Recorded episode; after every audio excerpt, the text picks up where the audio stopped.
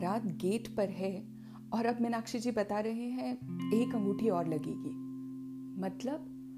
मतलब उनके छोटे दामाद की मिलनी भी करवानी है। अब मिलनी किससे करवाएँ, वो एक समस्या। और खड़े पर अंगूठी कहाँ से लाएँ? दूसरी।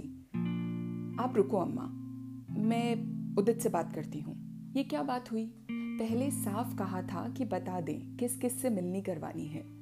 अब लास्ट मिनट में हम कहाँ से अरेंज करेंगे? अच्छा तुम परेशान ना हो, बिल्ली। मैं कुछ करती हूँ। क्या करोगी आप? और क्यों करोगी? आप ठहरो, मैं उदित से बात करती हूँ। दीदी दीदी, आप ये अंगूठी ये अंगूठी रखो। नीलम, ये तो शशि की शशि की थी दीदी, उनके ज़िंदा रहने तक। अब सिर्फ़ सोने की है।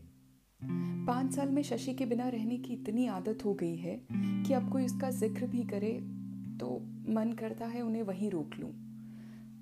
उसका ज़िक्र भर मुझे दस साल पीछे ले जाता है। अब उसकी यादें मुझे बोझिल लगने लगी हैं।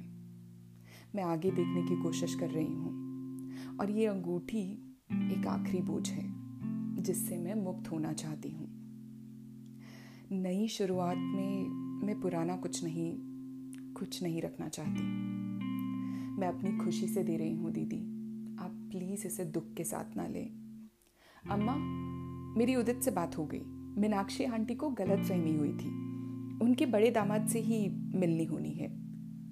ओह तो तू हटी नहीं उदित को फ़ोन करने से? तो अब ये अंगूठी वापस नहीं करूँगी, नीलम। तेरे दिल की सुनने के बाद तो बिल्कुल भी नहीं।